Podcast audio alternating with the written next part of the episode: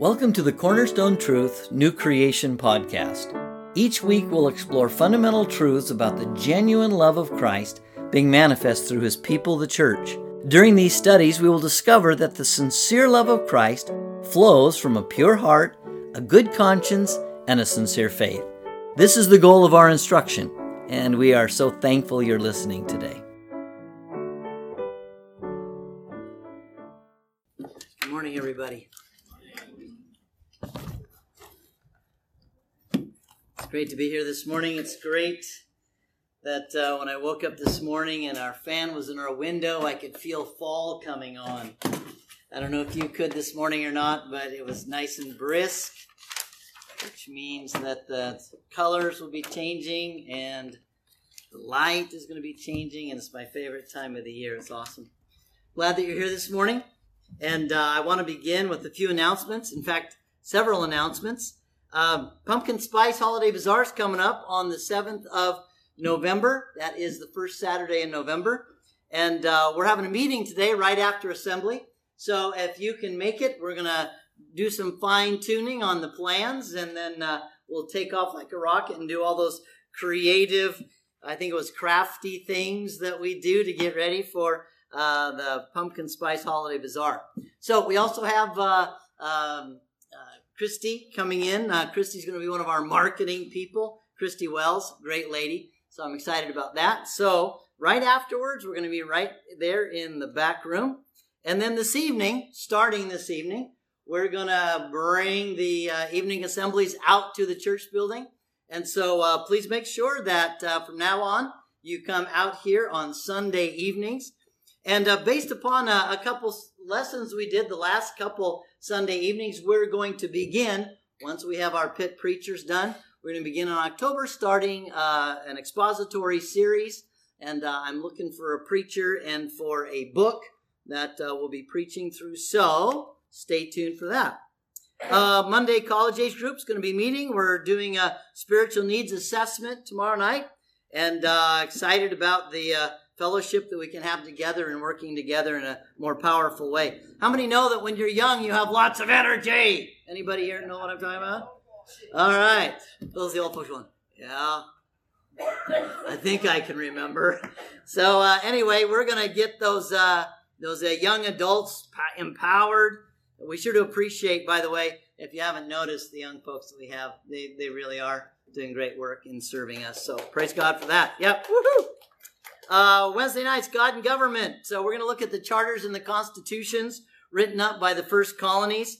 And uh, you would be shocked, I hope not, to know that uh, every every one of the founders uh, that wrote those constitutions and uh, those charters had a deep and abiding faith in Jesus Christ. So uh, ladies' studies coming up starting September tenth, Thursday, seven o'clock, right, at uh, the Parks home. Uh, family photos, family photos, family photos. Nicole, can you help me hand these out? And Emma, can you help me hand these out? Hand one to one to each family. That would be great. We're doing family photos of the folks here at the Pleasant Hill Body. And uh, I know the photographer personally. She's absolutely amazing. Uh, I've, I've uh, had her go to Belarus with me. She takes amazing photographs uh, of people. Uh, so I'm excited. Jamie is going to be doing that. Notice on your little flyer that everybody is receiving, Sunday, September thirteenth from one to two thirty, and Sunday, September twentieth from one to two thirty down at Elijah Bristow Park. Beautiful park, and uh, by that time, the leaves ought to be turning, so it should be absolutely gorgeous. And uh, we're hoping that everyone um, would be able to make it out to get a family portrait. And uh, that way we can post family photos uh, on the, the family uh, wall of fame out there as you walk in. That would be fantastic. Uh, here's another here's another opportunity. Uh, September eighteenth, Friday, September eighteenth, uh, Saturday the nineteenth, and of course the twentieth. We're going to have a work day, and Jeff uh, Sharon is leading that up. And he's been doing a phenomenal job. If you haven't met uh, Jeff, super servant's heart. He's been working on getting the south face and the west face ready uh, to be painted. We're going to have a man lift, so if you've ever been on a man lift before and you want to get up there and paint, it's very, very exciting. Not for those of us who freak out about heights. But anyway, uh, it's pretty cool. So if you can set one of those days aside, a little bit of time, uh, let me know and I'll have you contact Jeff Sharon. Any other announcements before I send around the clipboard? We need a couple more folks to step up to clean the building, so that would be great. I'm doing calendars, as was suggested. We return to that. So calendars for cleaning the, the building and who's speaking and who's doing what and when. And so uh, I'll have those available to you next week for September and October. Any other announcements? No other announcements? Would you grab those, uh, those, those, uh, I think there's one. Yeah, that one, I think. The other ones uh, are old ones that have been there forever, and they're just ones we've already read, so. We're going to do notes of encouragement, and then we're going to sing happy birthday to at least one birthday boy in the audience. Are there any other birthdays betwi- besides the one birthday boy that I'm going to sing to, that we're going to sing to? Any others? Going once, going twice. Here we go. Scott Kirkpatrick, thank you for always doing so much behind the scenes every Sunday. You and your family are a huge blessing. Can I get an amen on that one? Amen. Amen. There you go. Good. Didn't mean to get you off balance there. Here we go. I like this like Academy Awards, man. This is cool. And the winner is Missus Parks. You have a very beautiful smile. You are so nice in so many ways, and you don't complain. That's cool, man. You're wonderful. That's a good one. Have you ever heard Missus Parks ever complain? Me neither. Well, anyway, Jamie. Wow, this is this is all live. Wow, sorry. Uh, Jamie Bamford, I'm really red, aren't I? You are so nice. You do lots of great things. You are amazing. And I'm going to add, you do awesome photography. Awesome photography. Mister Weiber, you are a very kind person. Thanks for making me laugh. And and I got to share something else. Man, you rocked it. You were sideways, and you were just hammered down, doing a great job. Let's give it up for Ken Weiber. The whole world saw him going sideways, and he just rocked it. Thanks, Brad. So I was going to make a joke about it. I'm glad Brad saved me from having my sermon go sideways, but I'm not going to do that. So anyway. I know. Uh, Ellie Steiner, it was wonderful to have you in Bible class. Your Bible knowledge is impressive. There you go. Awesome job. That's great. All right, Truman, are you ready? I, I didn't see you on my list last week, and so I missed it, but a little bird told me that it was your birthday yesterday. How old are you, sixteen now? The day that parents fear. No, how old are you, by the way? eleven. And they're going, yeah, baby. We got seven more years. Okay. So we're singing happy birthday. Anybody else got a birthday coming up this week? All right. You're the st- Oh, wait a minute.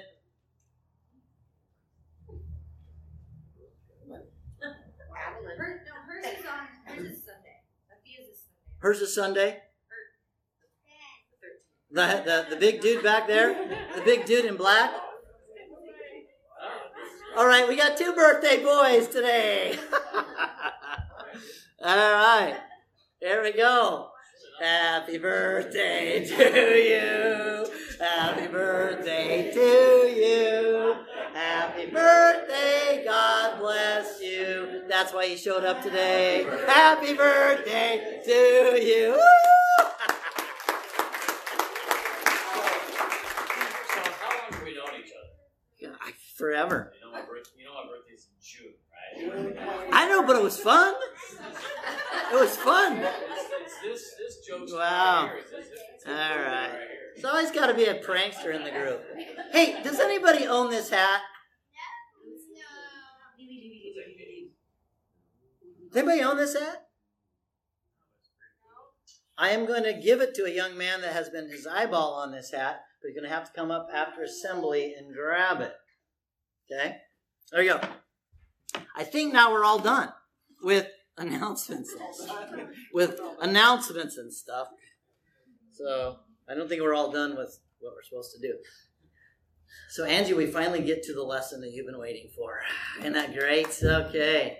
I'm excited today. This is a this is a starting of a new mini-series on the pleasures forever. And, of course, you know we need to turn to Psalms chapter sixteen and verse eleven.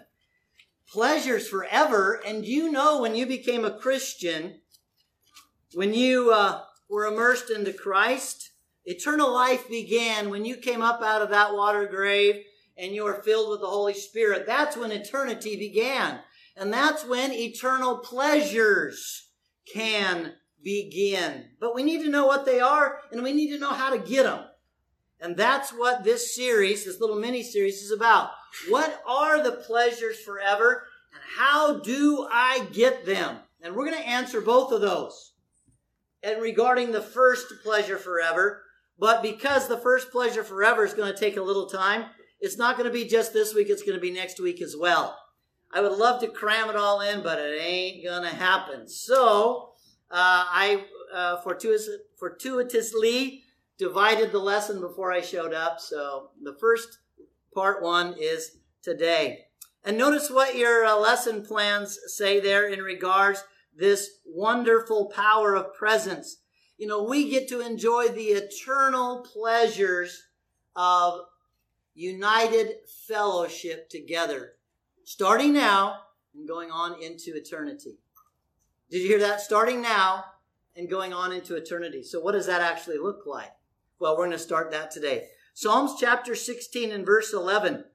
You will make known to me the path of life. In your presence is fullness of joy. In your right hand, that's seated at the right hand of God like we are in Christ, there are pleasures forever. Let's pray. Lord God in heaven, once again, we need to recognize that your definition of pleasures oftentimes is not our definition. Our definition of wickedness or evil oftentimes is not the same as your definition of wickedness and evil. Our definition of goodness and righteousness oftentimes is not your definition of goodness and righteousness. And so, Father, it might be that we would think, well, that doesn't sound like a lot of fun. Life in Christ may entail much suffering, as the Scriptures teach, but there is deep and abiding fulfillment in the life of Christ. And there are deep and abiding pleasures in the life of Christ, lived now by faith. I pray, Father, that you would help us to see that today. Help us to understand that the first pleasure can be ours all the time. I ask this in your Son's name, Jesus. Amen. So we're looking at pleasures forever, and I again want to remind you that this has come about through a series of lessons on the gospel, that we were crucified with Christ, we were buried with Christ, and we were raised up with Christ to walk in newness of life in the faithful act of immersion.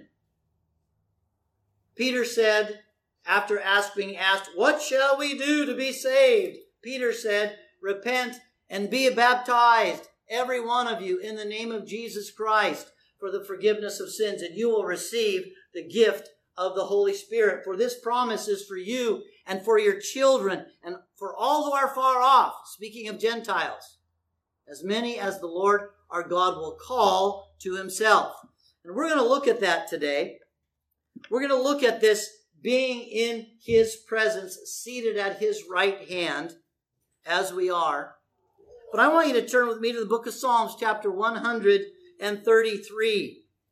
This is one of the pleasures that we have the opportunity to experience every day, throughout eternity.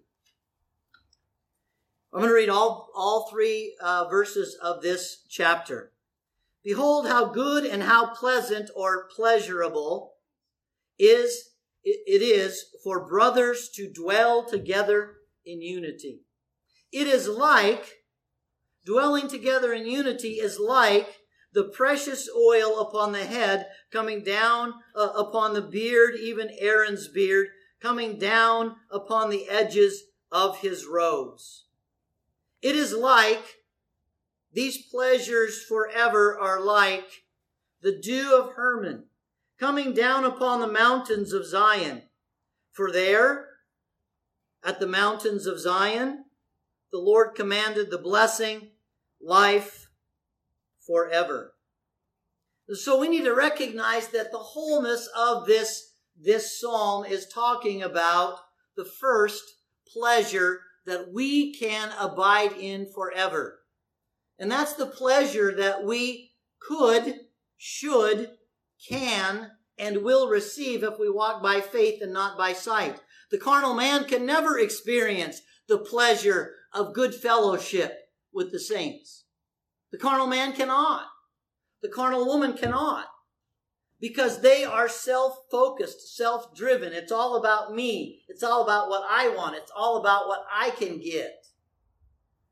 And how many of you know that when you get what you want, oftentimes it's not what you thought?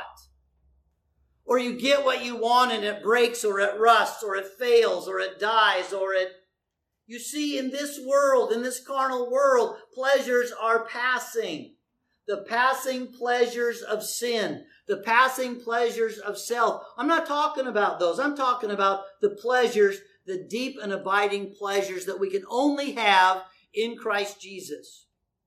And I want to introduce with an example, and then I'll go into my first point. I was talking with Angie just a moment ago about how I do not like flying. Now, some of you might go, really? You fly to Belarus all the time. I am terrified in getting into a little aluminum tube and flying at thirty, forty, fifty, sixty thousand feet at Mach two with my hair, which I don't have any on fire, to go somewhere, but I'm over the Atlantic Ocean, and I think of, well, I just don't even want to think about it, honestly. Do you realize what would happen if that little aluminum tube decided to fail? You know how long it takes to drop, not fly, drop down from thirty, forty, fifty, sixty thousand feet? A lot of time to reflect on your life, believe it or not. How fast? How long? You're saying, it's okay? It's, it's not fast? I don't know. It depends on what happens. It depends on what happens. Okay. All right. Well, if you're still alive, the whole point is, is I can't think about that. I have to think about what I'm doing. I got into a plane last spring, and I had a bunch of young people over to my flat, and, and uh, I think it was, uh, it was actually not last December, but the December before, when I was with uh, Desi and, and Julie. And I, and I developed kind of a father-daughter relationship with one of Olga's orphans and helping her study for one of her classes and teaching her some study skills. Because she could speak English very well and she could understand it.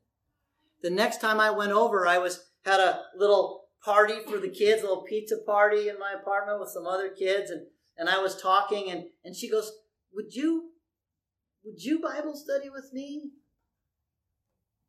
And I said, sure. And so I studied with her every week, once a week for, in, on Skype, and then six months later, I flew back to Belarus, and she, she asked to be immersed. And I talked to her, and, and, and she was ready. And I immersed her into Christ. And I got a note this morning from her. Anne, my dad taught me that people in the Soviet Union were evil. My dad hated people in Russia and hated people in China and hated, and he went to his grave that way. And he was angry at me when I told him I was going to go to the former Soviet Republic. And Anne said, I'm so thankful that you're willing to take time for me. I don't have anyone. She has her husband. Thank you for taking time for me and for Nicole and helping us understand the Bible. Our Bible study yesterday morning, she asked me, can I ask you a question at the end of our Bible study? I go, sure. She goes, We're all stuck in our houses now. We're fearful of going out because of what's happening in the streets. And we're fearful of the COVID virus. And we're fearful of being disappeared. We're fearful of being, all the horrible things are going on there. She says, how can I encourage people now? Help me to encourage people. And so we talked for about twenty minutes on how we could encourage people when we are in our domes. That's what they call it there. And then she sent me that note. And I sent her a, a note back.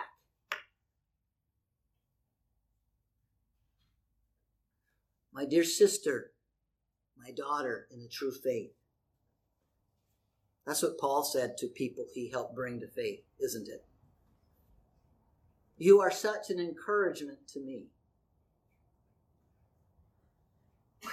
I'm so thankful that you desire to share the faith of Christ with others as you're helping me share the faith with Nicole. If I were a selfish man, I never would have gotten that text. It never would have rendered me. There is no amount of fun that will equal that deep and abiding pleasure that I experienced this morning in that text from a very sweet young Belarusian woman, newly married, really terrified of the world that she lives in right now. And any one of us can have that pleasure with other people. But the carnal man, the carnal woman will never experience that pleasure. Only those who are willing to do things outside their comfort zone that are selflessly serving other people. And I'm not tooting my own horn. I'm just saying that before I became a Christian, I was exceedingly selfish, and I used people, and I loved things, and I never had any real, true, abiding friendships, relationships, or true abiding pleasures.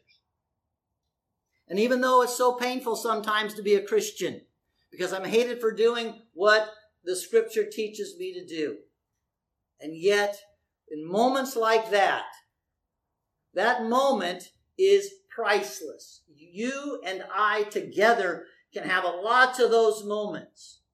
And that's what this is about. So let's look at point number one this morning. The word pleasant here in Psalms and chapter one thirty-three. The word pleasant here is the same exact word as in Psalm sixteen and verse eleven. The pleasures forever. The same word pleasures are here. And by the way, did you know that when you become a Christian, Lars, I don't know if you knew this when you signed up, but you and I get to spend eternity together. And you're going, oh, great, right? No, we get to spend forever together. And you're going, oh, no, I didn't know that. It wasn't in the contract. You, we get to spend eternity together. And if we can't get it figured out now, you know where I'm going with that statement, right? If we can't figure it out now, forever? I thought it was supposed to be fullness of joy. That sounds like torture. No, no, it can be pleasure forever. We need to have the right mindset, but we need to get rid of the old selfish man, and the new man is Christ. And him sacrificed for all. Amen? And we need to walk in his footsteps. So Christ's likeness will allow us to enjoy time together all the time for eternity. So the word pleasant here, if you want to write some notes down, the word pleasant here, I gave you the, the Hebrew word in the, in the Strong's, and you can look it up in your Hebrew dictionaries. It means delightful. By the way, it is delightful to spend time with you and your lovely bride. I, I so enjoy it. And uh, I love our coffee uh, lunch dates every few years. It's great. Or however your job will let you. So delightful. It's absolutely delightful. I'm so delighted to go up and spend time with the McKinneys. Man, your wife is a great cook. And uh, I'm so delighted when I see the young people marching into my house to eat Sharon's food and to sit around, and, and it's delightful. It's absolutely delightful. You see, Our mindset is such, oh, we have to clean the house. Oh, we ha- I have to clean the bathroom. Oh, I have to I have to do, oh, it's all, it's just so people can come over. Oh, that's not very delightful. That's the wrong picture, isn't it? That's the wrong mindset, isn't it? I can't wait for them to come over. That's the right attitude. That's the right mindset, right? You see, delightful is the word, pleasurable and sweet. What a sweet note I got this morning, early in the morning, from Anne. It means to be agreeable. Well, I agree to disagree. Well, that doesn't sound very agreeable. I am agreeable. I disagree with you. And if you're agreeable, you'll agree to disagree with me. And so we're agreeing to disagree. That doesn't sound very agreeable. Maybe we should seek God's will. Maybe we should seek God's character. Maybe we should treat people like Jesus treated people who were disagreeable to Jesus. Go back and take a look. Now, the word unity there in the Hebrew here, the word unity, uh, for brothers to dwell together. Dwell means in the same house. We're in the same house. Dwell together in unity. Hey, if you've ever uh, grown up with brothers or sisters and you, and you had little brothers and sister sibling squabbles, yeah, any of you ever have that before? Am I the only one? Okay, some of you are laughing like, are you kidding me? Right? Holden said, yeah, right. Okay, so so this is not like that. This is different. Get that picture out of your mind. That's not the right picture. We're spiritual family. The word dwell means that we get to dwell together in the big house. We are dwelling together in the big house right now. To be or become one. To join or unite. To be a unit together. Common cause, common purpose, common goal. That's what unity is here. We get to dwell together in the same house, and we need we have the same purpose, and we got the same mission. And uh, I get to do my thing, and you get to do your thing, and we get to do it together. And we know that team stands for together, each accomplishes more, right? Well, that's right. I don't know about you, but I love winning. I know somebody else who loves winning, and I'm always talking about the dog pile in heaven when we all get there and win, right? We all love winning. But we must do it together if we're going to win big, amen? That's what this is talking about, unity. But you know what? There's a passage in the scriptures that I want you to turn to, and that's in the book of Ephesians and chapter five. Look at Ephesians. I'm sorry, chapter four. Let me correct myself. Ephesians and chapter four. A beautiful passage of scripture. Beginning in verse one, reading verse one and verse two, Ephesians chapter four, verse one and verse two, the word unity is also there, but it's in the Greek language. And so notice it says, therefore I, the prisoner of the Lord, implore you, I, I beg you to walk or live in a manner worthy of the calling with which you have been called, with all humility and with all gentleness and with all patience, showing all tolerance for one another in love. See there, Lars, you have to tolerate me. Anyway, all tolerance, uh, one another in love, being diligent to preserve the unity of the Spirit in the bond of peace. Unity of the Spirit. That's an important statement. Unity of the Spirit. Because we're going to transition here in just about thirty seconds. The word unity in the Greek means oneness, to be one, united as one. It also says in the Greek, like getting married. That's the kind of oneness, that close. And think about it. We are the bride of Christ, amen? And we are one with Christ. The Bible says that the husband and wife in this world are one flesh. But then he goes on and says, I speak a mystery. I'm talking about Christ and the church. Christ and the church are one. And if Christ and the church are one and we are the church, then we are one. I'm going to save that for next week. But please know something. that you and I are united as one in Christ through the Spirit. It is teaching that's foundational to help us to understand how to get into Christ. It's teaching as foundational to help us to understand how we are to live as Christ in humility, gentleness, patience, tolerance, love, and peace. But we must choose that. We must walk in that way. Because I don't care if you have it memorized. If you're not walking it, Jesus wants to see faith lived out. Amen? Lived out in our lives. So point number two, dwelling in unity like precious oil and refreshing dew. You say, that's not on the lesson plan. Where's my lesson plan? That's not on the lesson plan. Well, I couldn't fit it on there. Go back to Psalms one hundred thirty-three. Keep your finger here in Ephesians. Psalms one hundred thirty-three. You know, I've heard verse one quoted, and I, I even had verse one memorized. But when I started to look for this lesson, I decided to read the whole psalm. That's kind of a good idea. Maybe the other verses are related to what verse one is. You're saying, preacher, when did you figure that one out? I like memorizing one-liners, but when you're really going to get serious about it, you got to really dig, okay? So listen to the whole thing. And I'm going to highlight some words.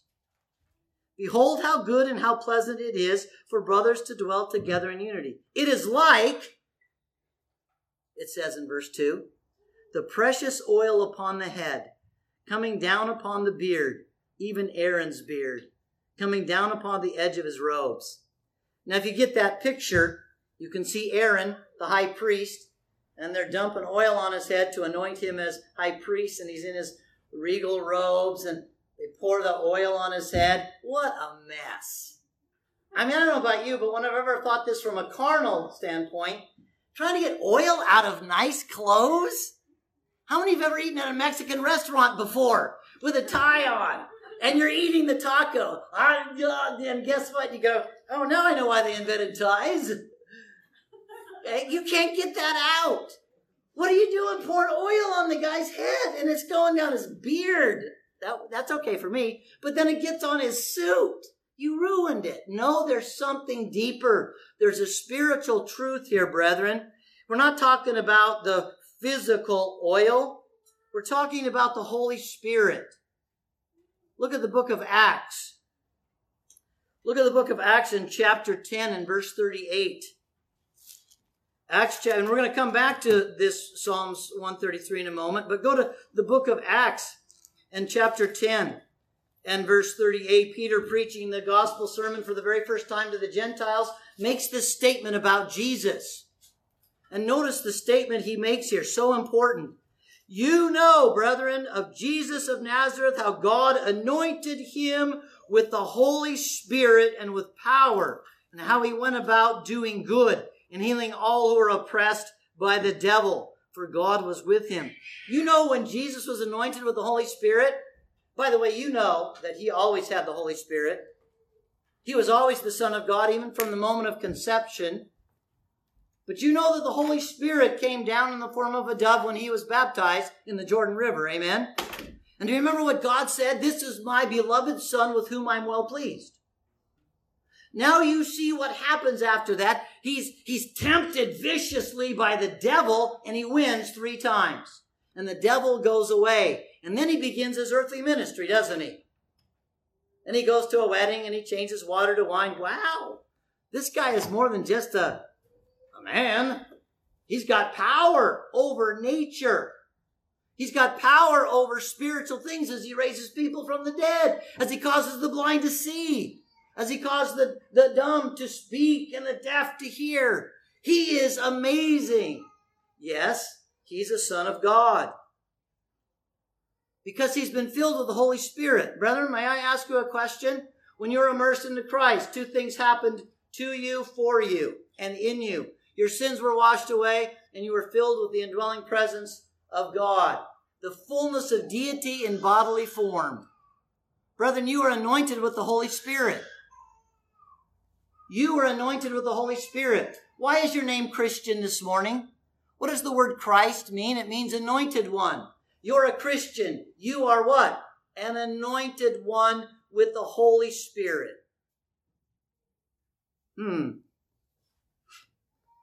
So, what does that mean? For Jesus, it meant that he had power, and the presence of God was manifest in his life as he fulfilled his earthly ministry. When you become a Christian, you become a priest. And priests do what? Like Aaron, they minister to God in the tabernacle and the temple. We are the temple of the living God. Amen? The Spirit of God dwells in us. We are called then, like Christ, to be one who's empowered to serve. Are we empowered to destroy the works of the devil? What do the scriptures teach? Absolutely, positively, in our own lives and in the lives of others. Now, brethren, let's take a look here a little bit more closely at this, like the precious oil upon the head, coming down upon the beard, upon Aaron's beard, upon uh, down coming on the edge of his robes. You have some notes, uh, area where you can write some notes. Anointing of priests in Aaron's day and in our day. For us, it's with the Holy Spirit like Christ. Joining together as one people united by the Spirit, as we just read, to have real meaning, real purpose, and real belonging. Real meaning, real purpose, and real belonging. You know, it's been said before by many of the, the men here who st- stood up and spoken. Many of us have no common backgrounds. A background that would not bring us together other than we are one in Christ. And we are able to work together. Work together powerfully and positively to change the world. John, our brother in Christ, interfaced with Christian Miller, a brother in Christ, no less in a gun store. I interfaced with Christian Miller in a gun store. Well, and so I was talking about the Lord. He says, hey, you do personal Bible study? Yes. He becomes a Christian, and then he meets John. John meets the Lord. John becomes a Christian. Guess what? John is down at the gun store, and there's a lot of people that don't know anything about guns. Can I help you with that? I love it. He helps newbies to this thing. I'm thankful he's down there. There's not enough good teachers to go around. Now, guess what? When he's helping somebody, guess who's helping them? When he's helping somebody as a Christian, who's helping that person? Christ is helping that person. And they're seeing a man willing to put aside his time and his energy to help them. He's paying for that lane. He's paying for that time. And what is he doing? He's sacrificing it for someone else. That's a powerful picture there, brethren. Everywhere you go, Jesus goes. A servant. You see, we need to recognize and understand we have real meaning, real purpose, real power, and real presence to change the world as we live like and for Christ by his Spirit. The world is transformed because of his presence. And we get to do that together.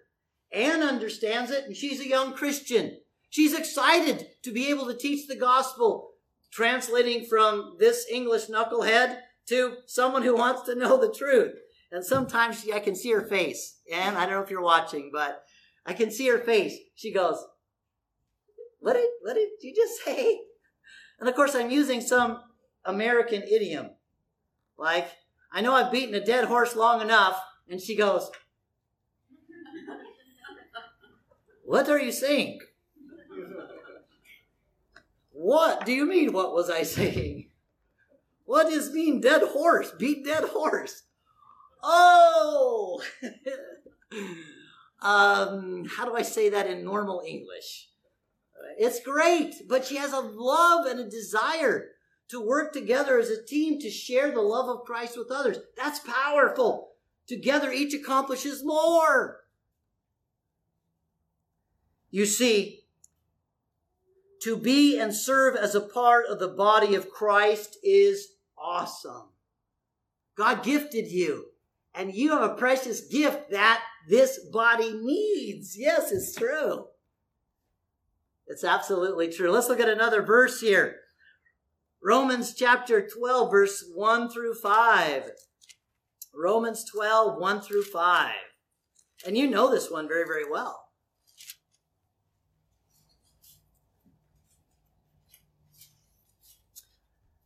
I didn't want to do Romans twelve, one through five. I want to do three through five. Sorry about that. I should read my notes better.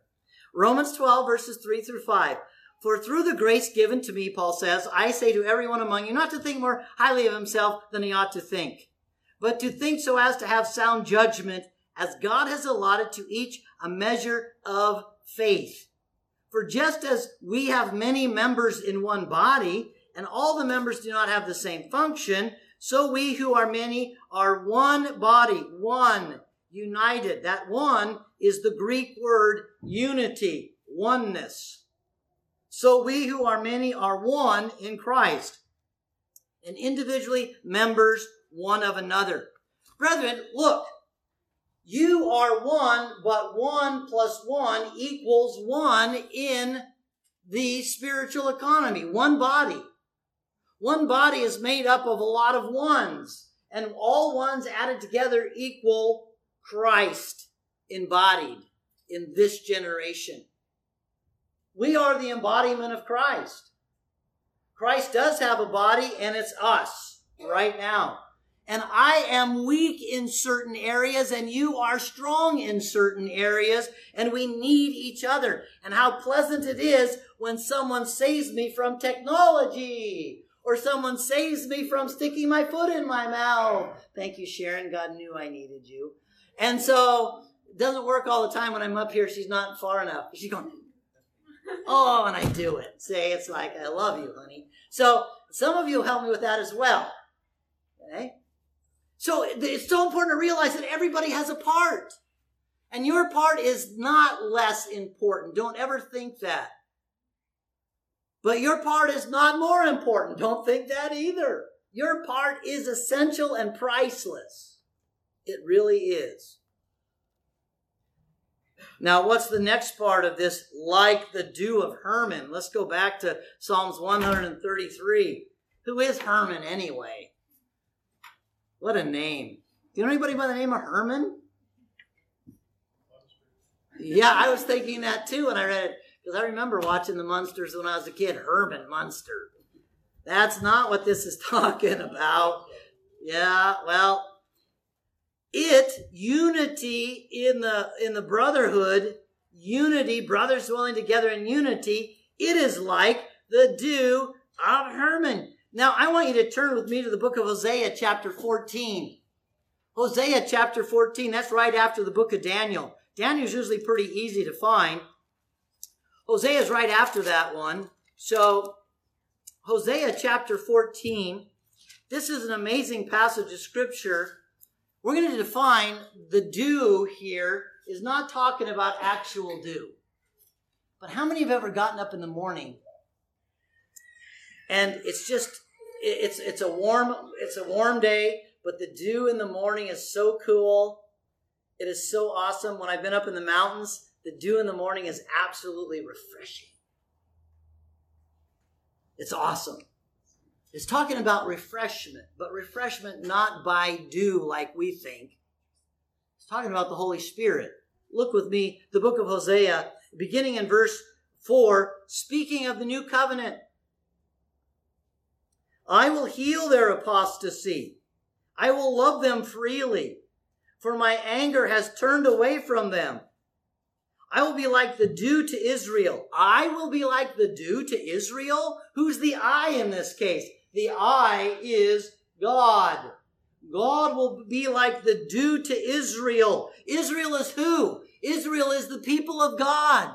God is going to be like the dew to Israel. This is a prophetic utterance here, brethren, of the New Testament covenant and the New Testament people, the priests the royal priests of God.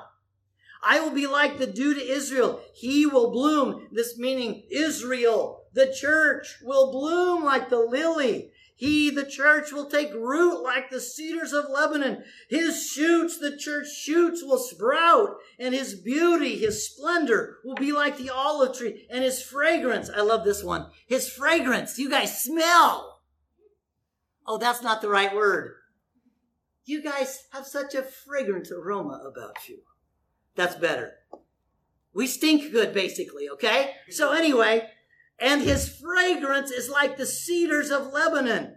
I was just hiking yesterday with my son Jacob and another gentleman I hope to win to Christ. We were hiking up in the woods and it was warm. And you know what happens when the heat hits the duff of the ground, the needles, and, and oh, if you've ever been in the mountains, and you take a big smell. If only they could capture that scent and package it. You know what I'm talking about, Alton? You're the one that said, hey, man, just, you know, enjoy when you're out there, even if you don't see anything. Enjoy it. The smell is just like, oh, the fragrance is amazing. You know, that's what we should be for people. A spiritual fragrance. The New Testament even says that. But reading on, it says, those who live in his shadow, those who live in the shadow of the, the brethren will, will again raise grain. Meaning people will become Christians when they are in your presence. This is talking about the church. Anne, what a sweet lady, became a Christian and now she's very powerful. You see?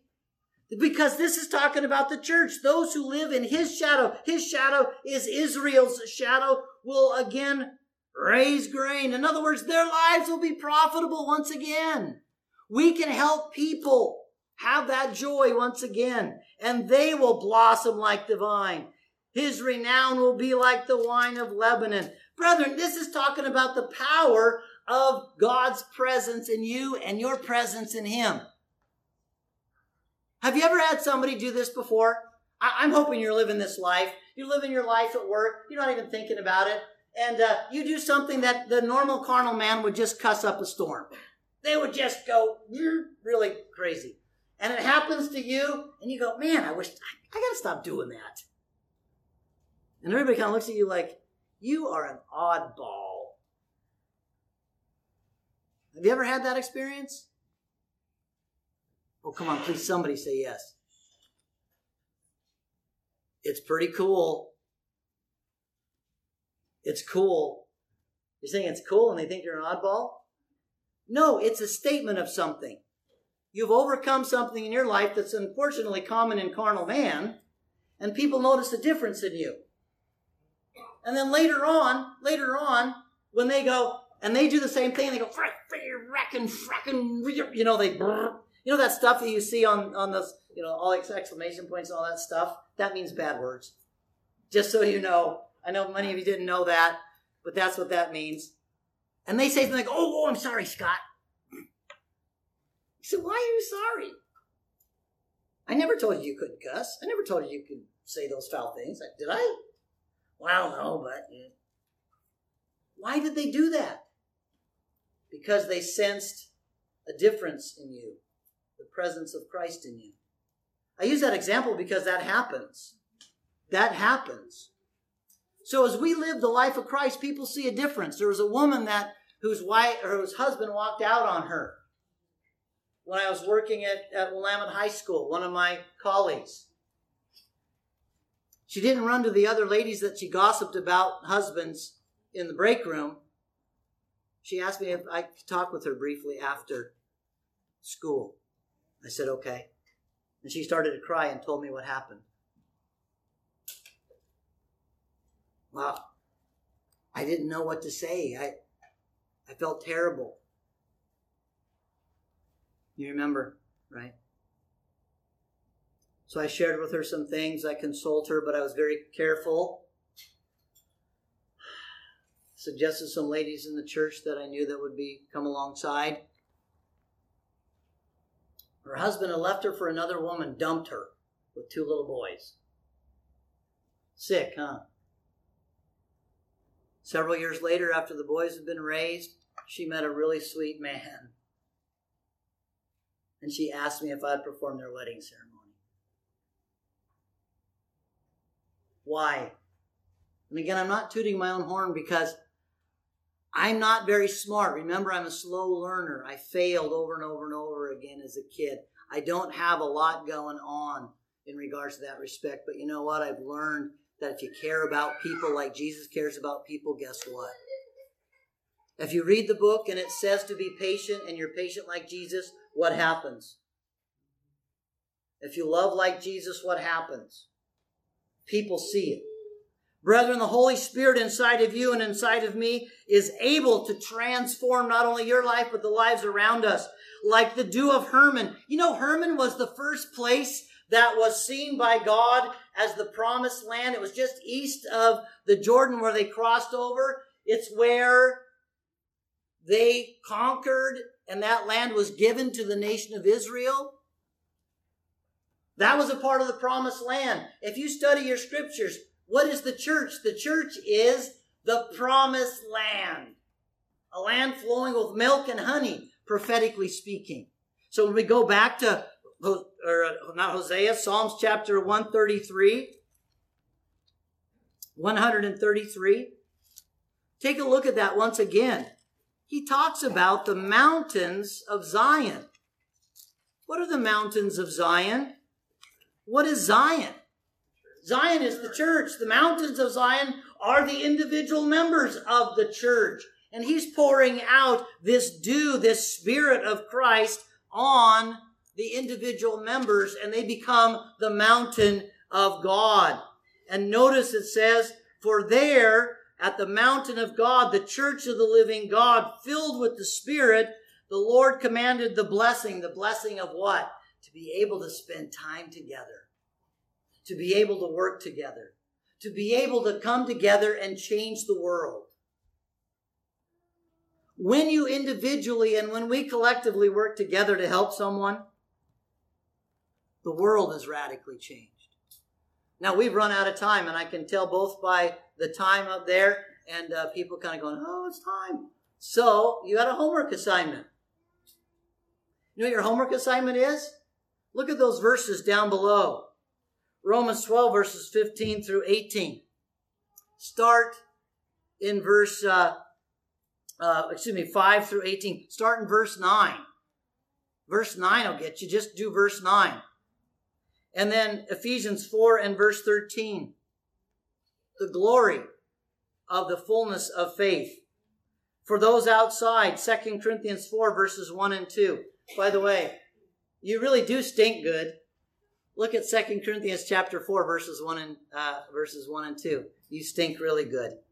And... Um, Then chapter five, verse seventeen through twenty, and finally, Second Timothy two, twenty-four through twenty-six.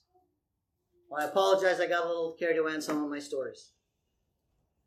But don't miss the scriptures, because next week we're going to pick up and finish the how do we actually live as a united front.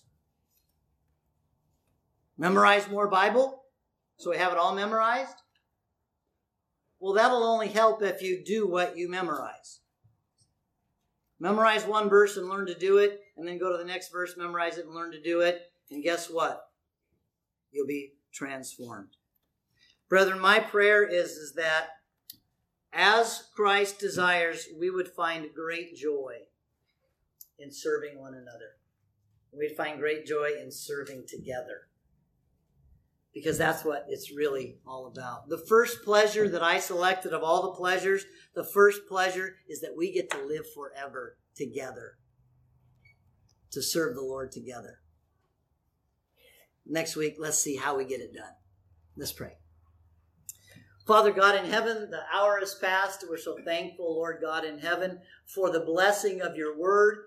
Father, help us to realize that this is a prophetic utterance, Psalms one thirty-three, about the church. That the dew of Hermon is actually the Holy Spirit being poured out upon the church, the promised land, the family of God, the house of God, the mountain of God. Help us, dear Heavenly Father, to realize that and embrace that and recognize that in that context, that we find there in Hosea, we are able to, by the presence of yourself, influence others as we work together.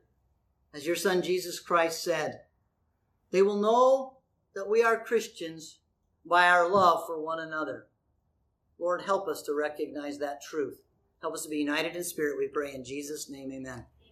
And what did Jesus say to do? He said to go. Let's stand up. Get all excited. Go tell everybody that Jesus Christ is King. Get all excited. Go tell everybody that Jesus Christ is King. Get all excited. Go tell everybody that Jesus Christ is King. Jesus Christ is still the King of Kings. King of Kings. All right, let's get her done. Woohoo! Thanks once again for listening. To download today's lesson plan or find out more about Cornerstone Truth Podcast and our church, please go to w w w dot cornerstone truth dot org or email us at the cornerstone truth at gmail dot com. Have a blessed week.